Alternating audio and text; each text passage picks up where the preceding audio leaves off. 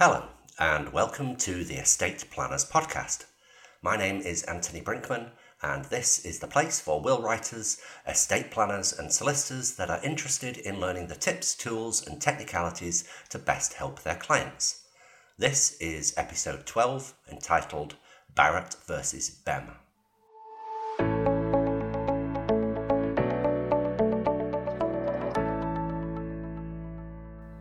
Case of Barrett versus Bem and others, 2012, carries a number of lessons that I think we can learn from as estate planners.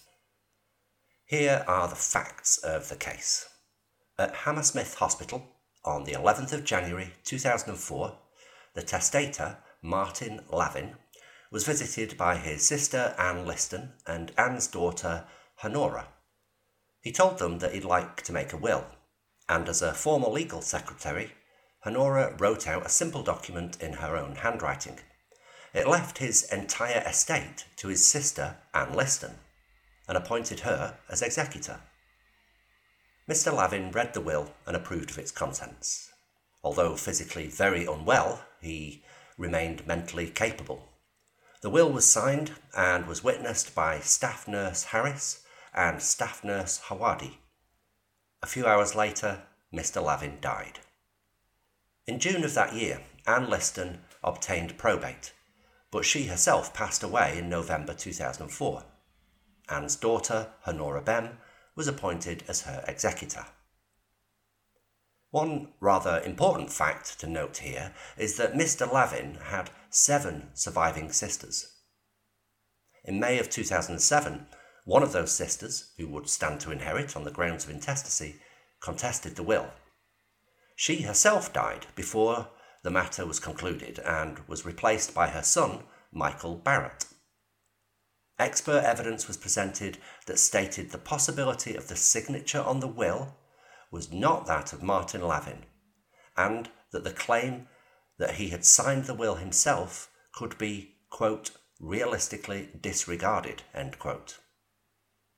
At trial, one of the two staff nurses, Nurse Hawadi, could not be traced.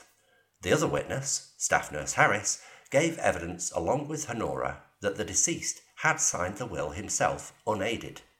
The judge concluded, mainly from the evidence of the handwriting expert, Mr. Robert Radley, that Mr. Lavin had not signed the will himself, and therefore the will failed to comply with Section 9A of the Wills Act 1837. That section, 9A, starts with the following quote, No will shall be valid unless it is in writing and signed by the testator or by some other person in his presence and by his direction. Following this first trial, the second witness, Nurse Hawadi, was then tracked down. Her recollection had been that either Anne Liston or Honora Bem had held Martin's hand whilst he signed the will. She was completely certain that the pen was in his hand when he signed the will. This fresh evidence opened a retrial in 2010. At this trial, Honora and Nurse Harris changed their evidence to state that Anne had held Martin's hand to stop it from shaking too much. So, to be clear, they had stated that she had held his hand, not the pen. On the other side of the case, the same handwriting expert, in addition to now a second, called Audrey Giles, concluded that the signature on the will could not have been made in this way. I'd actually invite you to obtain a copy of the will in question. As I'm sure you know, a will is a matter of public record and is easily obtained from the probate records. I'd describe the signature as being quite confidently written. It's fluid and it, includes a couple of flourishes on the L of the name Lavin. The L and the A and the V are all joined without any interruption, as are the letters I and N. In his evidence, Mr. Radley explained that guided hand signatures are generally poorly written. There's an awkwardness for both the signer and the guider, and in this particular case, Mr. Lavin had been propped up in bed with medical apparatus around him which wouldn't have helped. Guided hand signatures typically display signs of false starts, stopping and starting, and often an upward slope to their signature can be seen. None of these characteristics can be seen on the will in question. Given this evidence and the additional cross examination of Honora, the judge concluded that Anne must in fact have signed the will herself. He indicated that there was no evidence to suggest that Martin had directed Anne to sign on his behalf, but that in his actions he'd implicitly directed her to do so. On this basis, he actually reversed his earlier decision and concluded that the will was valid. What he said was, quote, the act of attempting to sign personally and failing to do so, having expressly said he wanted to make a will and expressly approved its contents, together with allowing Anne to sign on his behalf, can and should be taken as a direction by conduct to Anne to sign the will in those terms and on his behalf. However, the story doesn't end there. The case went on to appeal on two grounds. Number one, that the facts found by the judge did not amount in law to a direction by the deceased, and two, that public policy consideration should render the will invalid, as the Wills Act 1837 states in section 15 that a beneficiary cannot be a witness, and in this case, a beneficiary, in fact the only beneficiary, had signed on behalf of the testator, and the flavour or the intention of Section 15 should be applied to this situation. A key word in this second appeal is the word direction. Again, Section 9 of the Wills Act states that a will can be signed, quote, by some other person in his presence and by his direction, end quote. So, what constitutes his direction? The second appeal judge found relatively little in the way of authority on this point. There were a small number of cases cited, none of which were conclusive on the matter. An interesting excerpt from one of those cases reads that it's not necessary that the acknowledgement should be in any particular form, nor in any particular words, nor in words at all. It is enough if the conduct of the person on the occasion amounts to an acknowledgement. However, the context of this was relevant more to an acknowledgement than it was to actual direction. The conclusion of this second appeal was that Anne had indeed stepped in to sign the will on Martin's behalf, but that there was insufficient evidence of a positive direction from Martin, only a passive acquiescence to her signing for him. Therefore, they held that the will was invalid on the first ground for appeal. The second ground for appeal was not therefore taken up. If you recall, that second ground was on the matter of public policy to apply the same principle of a beneficiary not being a witness to apply to a beneficiary not signing on behalf of the testator. However, Judge Lewison did state that, quote, it is plainly undesirable that beneficiaries should be permitted to execute a will in their own favour in any capacity. End quote. So, what can we as estate planners and will writers learn from this case? Well, first we have the clear lesson about situations where a will might need to be signed by somebody other than the testator, and the fact that there needs to be clear, unambiguous, and positive direction from the testator for the person to sign on their behalf. It cannot be passive, it cannot be implied direction.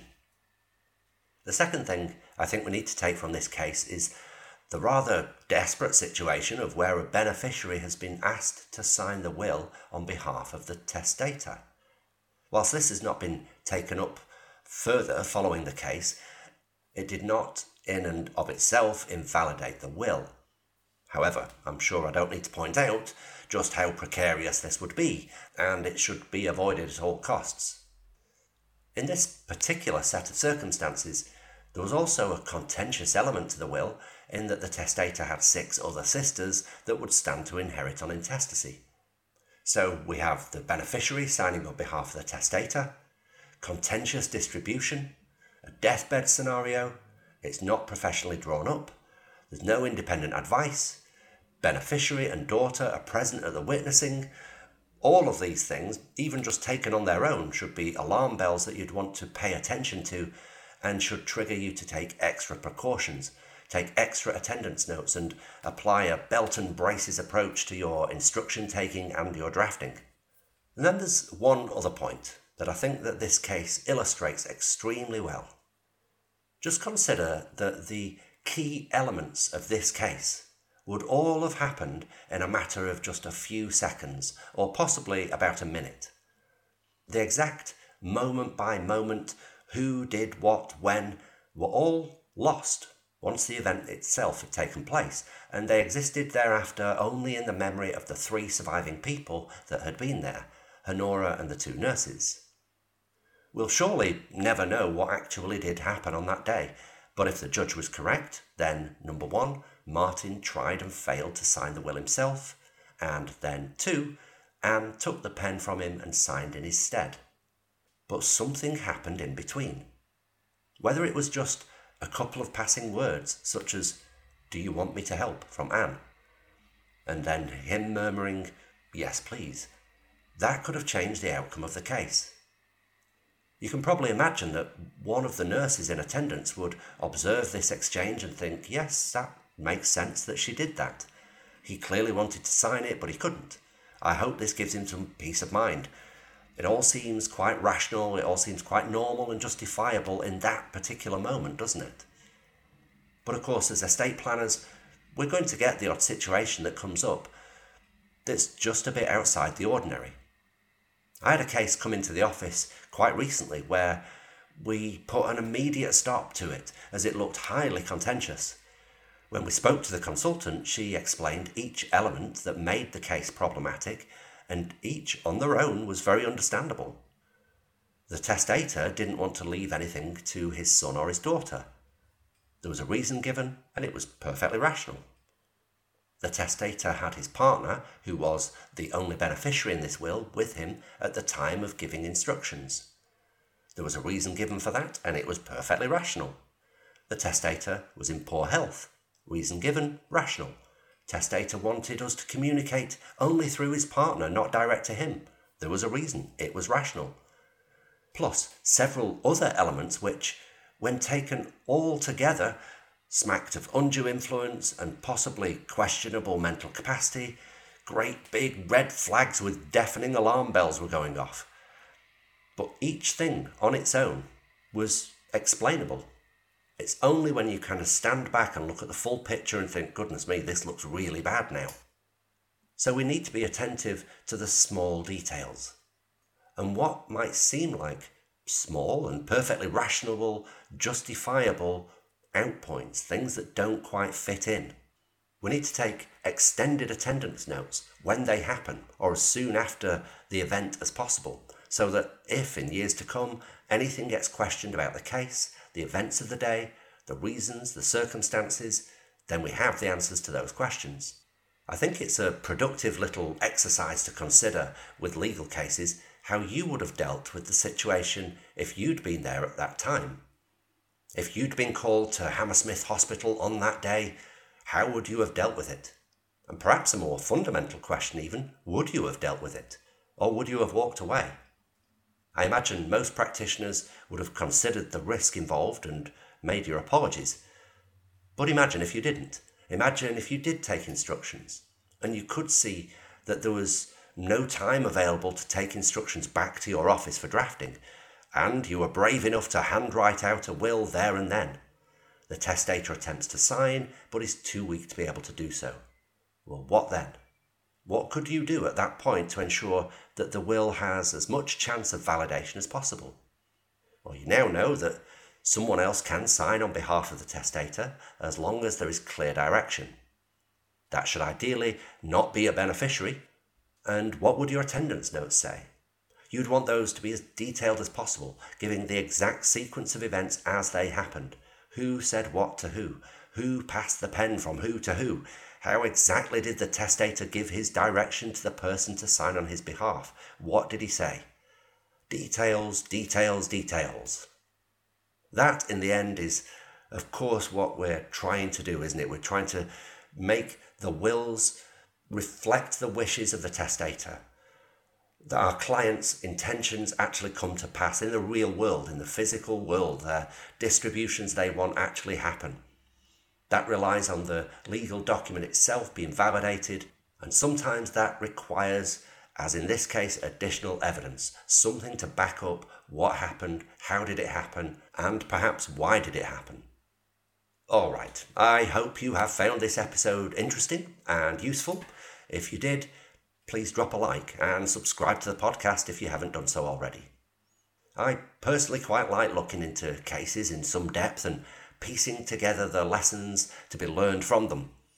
It's very valuable, of course, to learn lessons from mistakes that we make, but it is far less costly to learn from the mistakes of others. I wish you all the best until the next episode, and once again, thank you for listening.